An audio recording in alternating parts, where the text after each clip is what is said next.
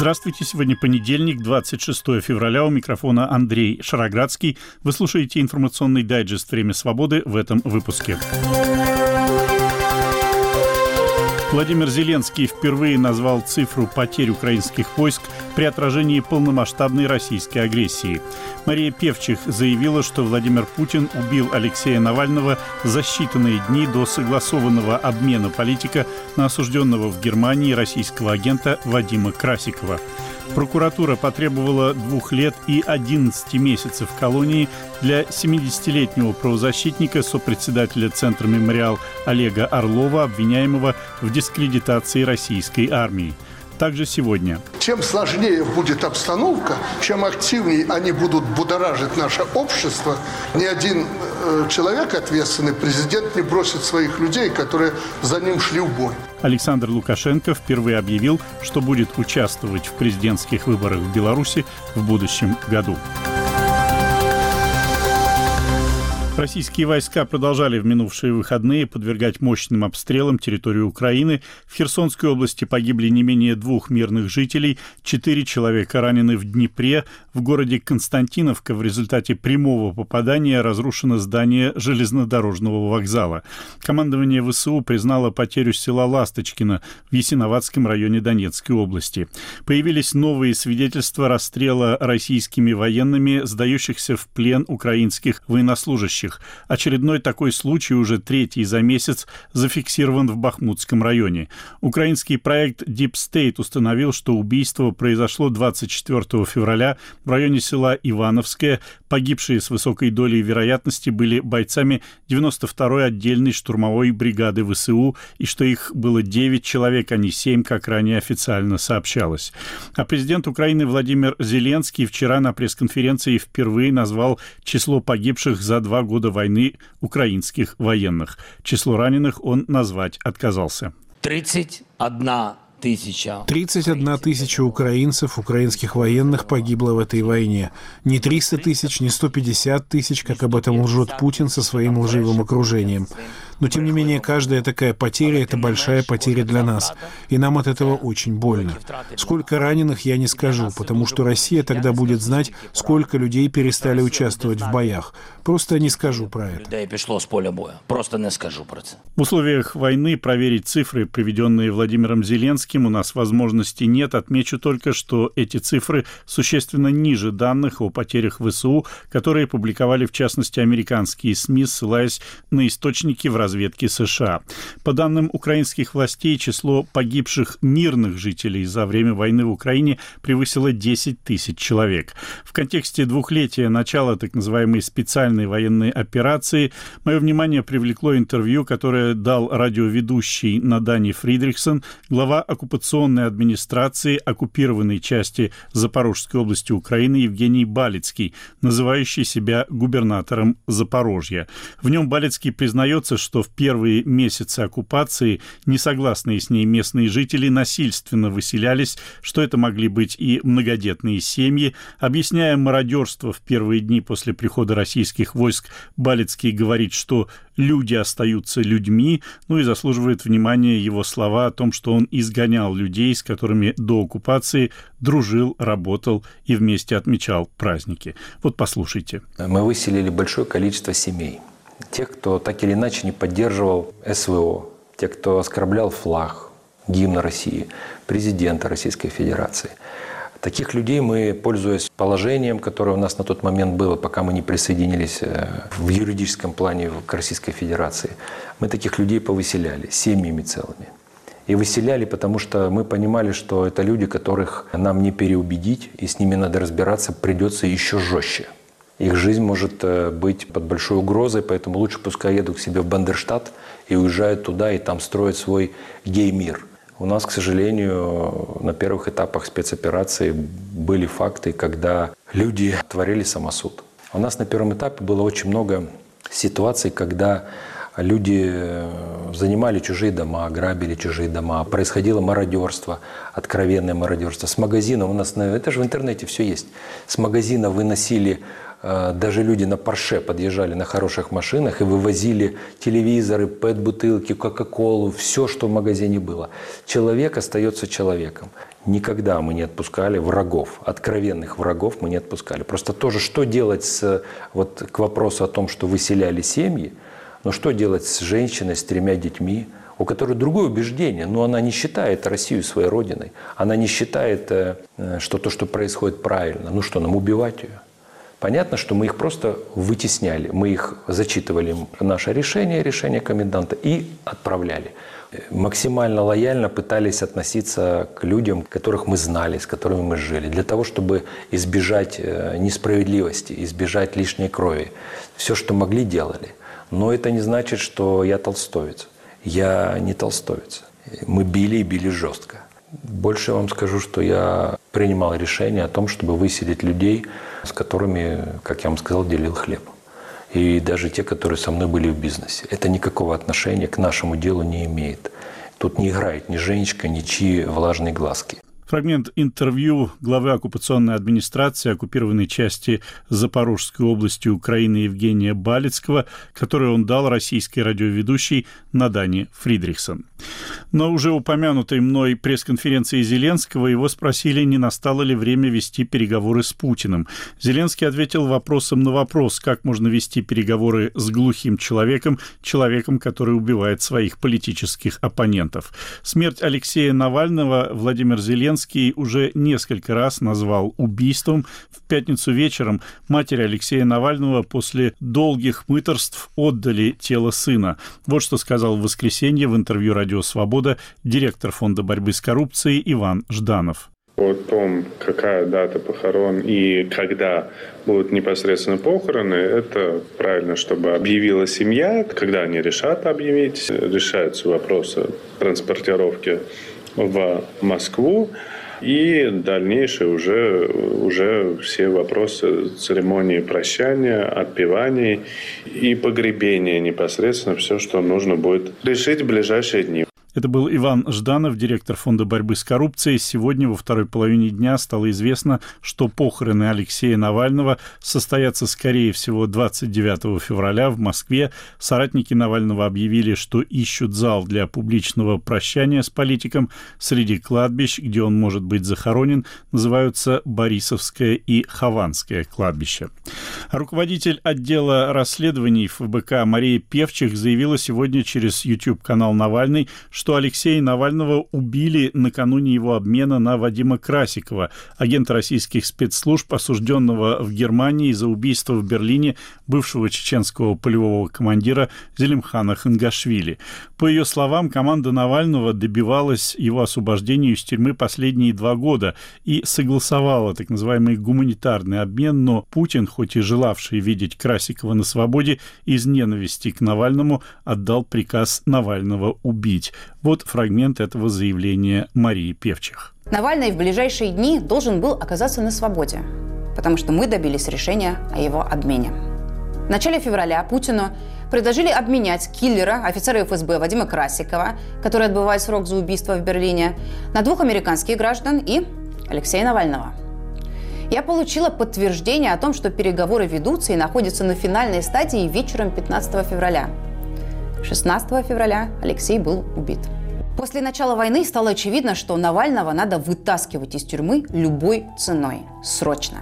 Мы, как его команда, не могли не работать над этим, и мы работали.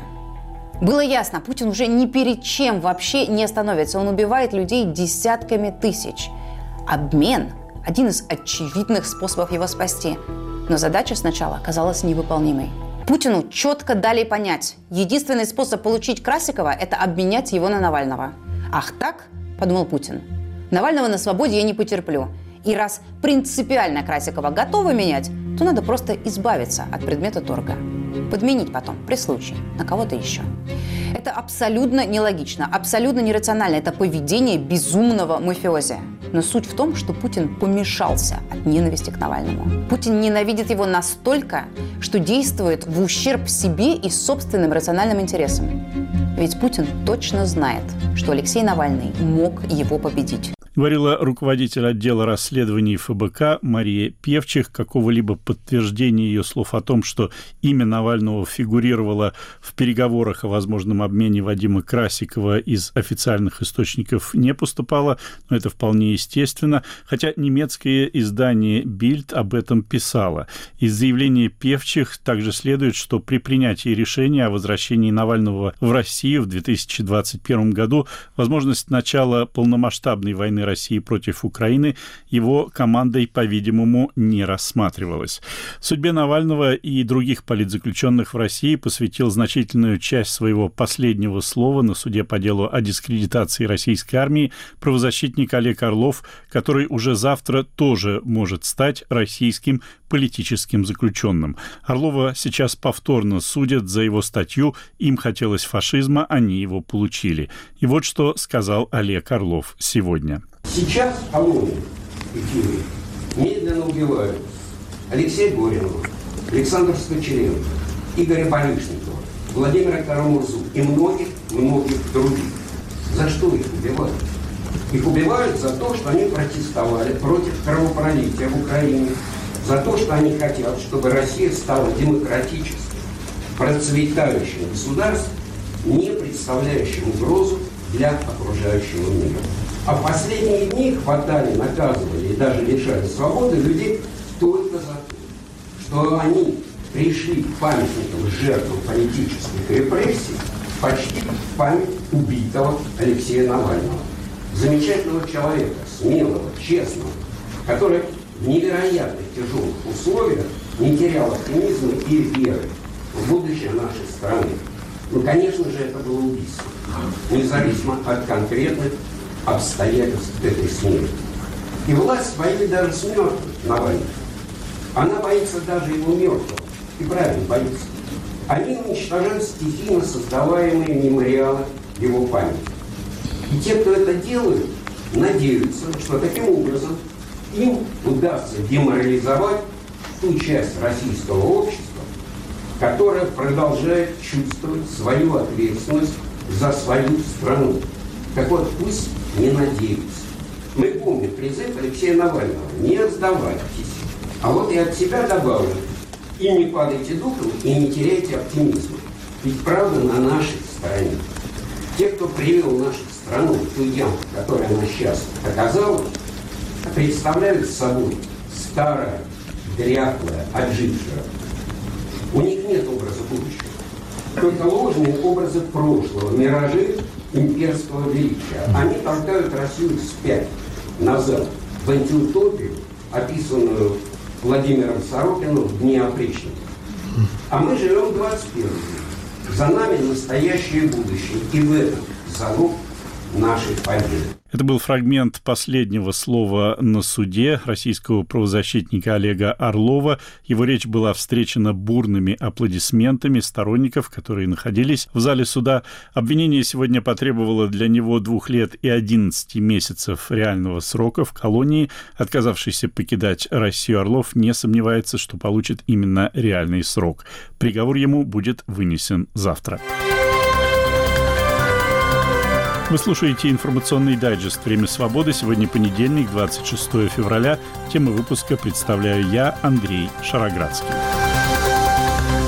В Беларуси вчера состоялись выборы в парламент и в местные советы, которые лидер белорусской оппозиции Светлана Тихановская призвала бойкотировать и назвала военной операцией против собственного народа. Иностранные наблюдатели были только из авторитарных стран СНГ. Избирателям, в частности, запрещалось фотографировать бюллетени. Оппозиционных кандидатов не было вообще, но Александр Лукашенко считает эти выборы самыми честными в мире.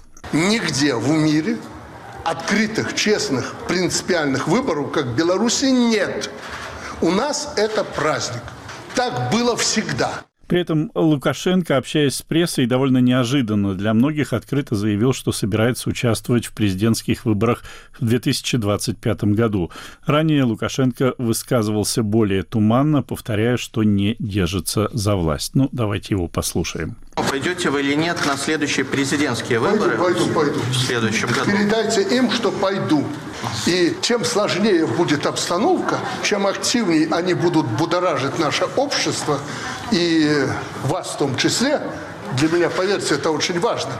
Ни один э, человек ответственный, президент не бросит своих людей, которые за ним шли в бой. Это был Александр Лукашенко. Выборы в белорусский парламент и заявление авторитарного белорусского лидера я обсуждаю с белорусским политическим аналитиком Виталием Цыганковым. Понятно, что оппозиционное поле в Беларуси зачищено, но все-таки вот в избирательных бюллетенях везде была только одна фамилия или, может быть, все-таки несколько? Нет, вы недооцениваете изобретательность э, белорусской избирательной системы. В бюллетенях было в основном всегда две фамилии, оба представителя от властей. При том, что интересно, иногда даже они были представители одной провластной э, партии «Белая Русь» действительно первый раз не было ни одного, не просто оппозиционного, а ни одного не назначенного властью кандидата в депутаты, ни одного, кто бы как-то оригинально выступал с какими-то предложениями. И, как обычно, белорусская независимая пресса за несколько дней до выборов опубликовала список будущих депутатов, и она не ошиблась. На этот раз было угадывание стопроцентное, потому что на этот раз не было даже интриги. Поэтому ну, вот такое погружение э, в советское прошлое именно на этих выборах, пожалуй, было наиболее отчетливым и близким. Действительно, в общем-то, избирательная кампания была скучная, и, собственно говоря, больше внимания, чем сами по себе выборы, привлекло заявление Александра Лукашенко, видимо, направленное оппозиции о том, что он будет баллотироваться опять в президенты в будущем году. Как можно оценивать это заявление? Тут можно сказать, что ничего удивительного не произошло на самом деле Лукашенко впервые э, настолько открыто заявил о своем желании баллотироваться в 2025 году, поскольку, если вспомнить совсем недавнюю историю, то несколько раз в течение 20-21 года, в 20 когда еще продолжались протесты, и даже в 21 на Всебелорусском народном собрании Лукашенко заявлял, что не будет баллотироваться, что будет у вас новый президент, и заявлял довольно дословно, довольно конкретно, не намеками. И вот э, впервые, можно сказать, э, после тех заявлений, впервые он сказал, что собирается баллотироваться на выборах в 2025 году, хотя, конечно, оставил там много всяких оговорок, но, в принципе, э, свое решение, скажем, он объяснил достаточно четко, что вот, мол, раз Запад не хочет, раз оппозиция, те, кто против меня воюет, не хочет, то я пойду. Ну, вместе с тем он дал понять, что на тех очередных президентских выборах конкуренции не будет, мол, не те уже времена, когда толпой шли на выборы, это цитата. Президент это не царь, это не бог, это очень тяжелая работа, и загрузить на себя в нынешней ситуации этот груз нашей страны не каждый решится, еще одна цитата. То есть вот э, психология такая, я, мол, не хочу, ну, мы знаем э, тоже неоднократные заявления Лукашенко, эти уже продолжаются лет 20, что он наелся властью, что он не будет посиневшими пальцами за власть держаться. Однако, ну, раз вот ситуация такая сложная, то придется э, баллотироваться. И почему это действительно достаточно серьезное заявление? Потому что ну, в 2022 году в Беларуси произошел референдум, была принята новая конституция, в соответствии с которой появлялся такой орган, как Всебелорусское народное собрание. И многие аналитики считали, что он создан именно для транзита власти. Мол, э, в тот орган Лукашенко собирается перейти, чтобы постепенно начать вот именно процедуру перехода транзита власти. Но, видимо, Лукашенко недостаточно ощущает уверенность в том, что этот транзит может пройти легко и спокойно, и пока не готов даже вот эту должность президента оставить кому-то другому. И очевидно, что вчерашнее его заявление, возможно, поставит конец нет спором о том, э, выберет ли он вариант, условно говоря, казахстанский, когда Нурсултан Назарбаев входил в сторону. Но, э, как мы знаем, вариант этот оказался не слишком для Назарбаева приятным. И, видимо, Лукашенко, да и Путин вполне возможно решили, что такой вариант достаточно опасный, а сейчас, во время войны, нужно, чтобы Лукашенко оставался, чтобы контролировал ситуацию. Никакие транзиты пока что нежелательны, и они просто несут определенную опасность опасность. Моим собеседником был белорусский политический аналитик Виталий Цыганков. Если с так называемыми парламентскими выборами в Беларуси все более или менее понятно, то президентская предвыборная кампания в США сюрпризы еще может преподнести, и очень большие. Дональд Трамп выиграл очередные праймерис республиканцев в штате Южная Каролина. Это родной штат, его единственной сейчас конкурентки в борьбе за партийную номинацию кандидатом в президенты. Ники Хейли.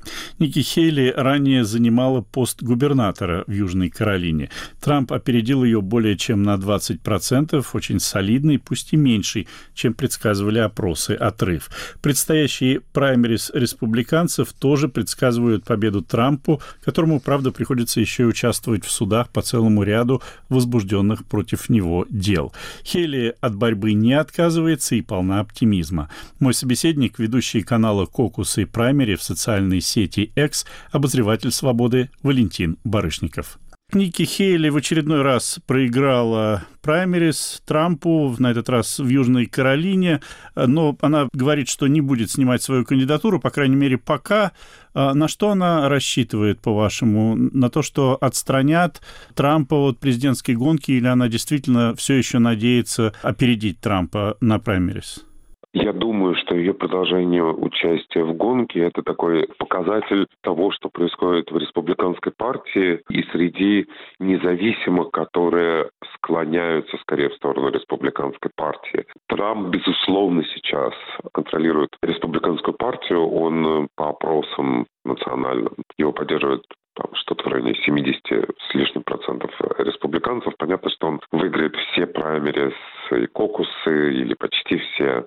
Вопрос не в этом. Вопрос в том, что какая-то часть республиканцев и людей, которые собираются, в принципе, голосовать за республиканского кандидата, активно не хочет Трампа.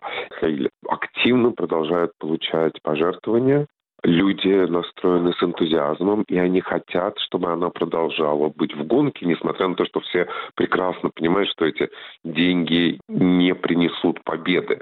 Все понимают, что вот в нынешней ситуации Трамп должен получить номинацию. Но эти люди хотят чтобы Ники Хейли продолжала быть в гонке, и она продолжает быть в гонке до тех пор, пока на это есть запрос в партии. Вопрос, что хотят эти люди, я не думаю, что здесь есть что-то рациональное, но я думаю, что это вот естественное такое движение среди избирателей, которые недовольны выбором, которым им представлено. Ники Хейли пытается показать что она альтернатива повторению дуэли Байдена и Трампа. Действительно, американцы, мягко говоря, без энтузиазма относятся к тому, что они снова должны выбирать именно из этих двух людей. А с другой стороны, политическая система устроена так, что ничего другого им партии предложить не могли. Хейли находится где-то в середине между Трампом и э, Байденом.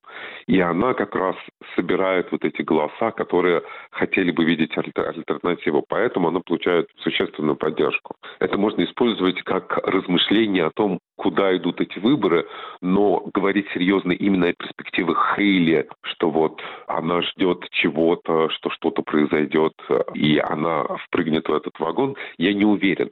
А, я подозреваю, что вы имеете в виду, что там, если Трамп отстранят от выборов или э, его посадят в тюрьму, прежде всего я хочу сказать, что довольно маловероятно, что его отстранят от выборов, потому что Верховный суд явно не хочет этого делать, и и маловероятно, что его посадят, по крайней мере, маловероятно, что его посадят до выборов.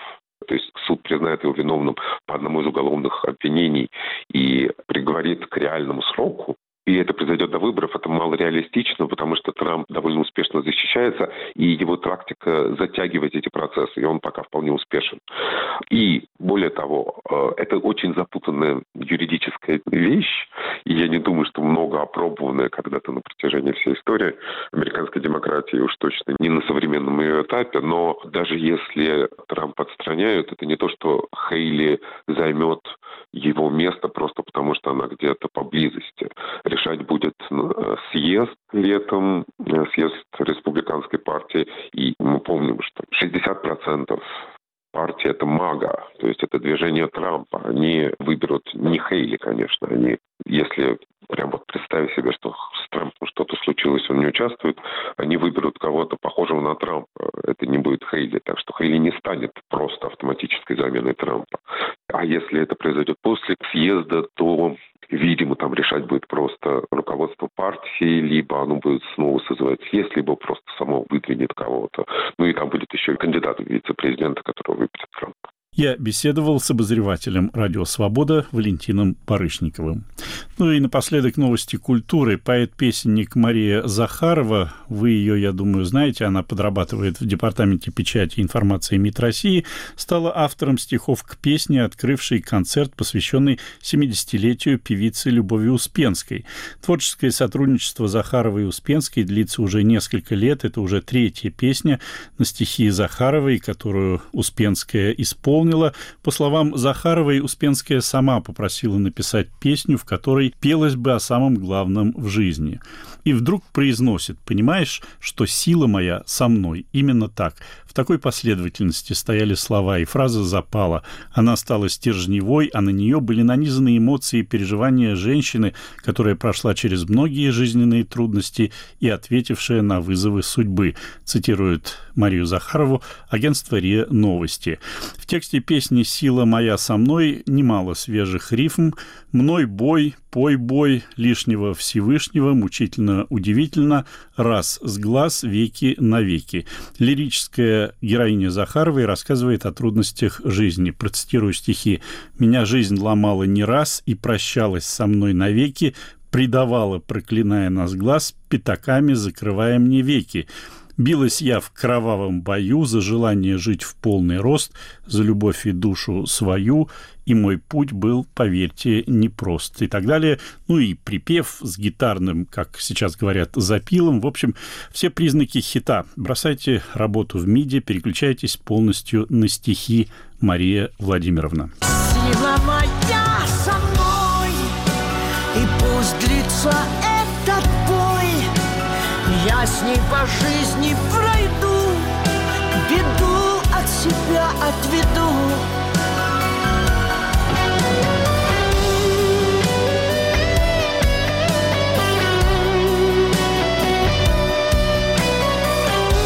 Это был информационный дайджест «Время свободы». Его тему представил я, Андрей Шароградский, продюсер выпуска Андрей Амочкин. Наш подкаст можно найти и послушать на сайте «Радио Свобода», в телеграм-канале «Время свободы» и на популярных платформах подкастов. У меня на сегодня все. До свидания.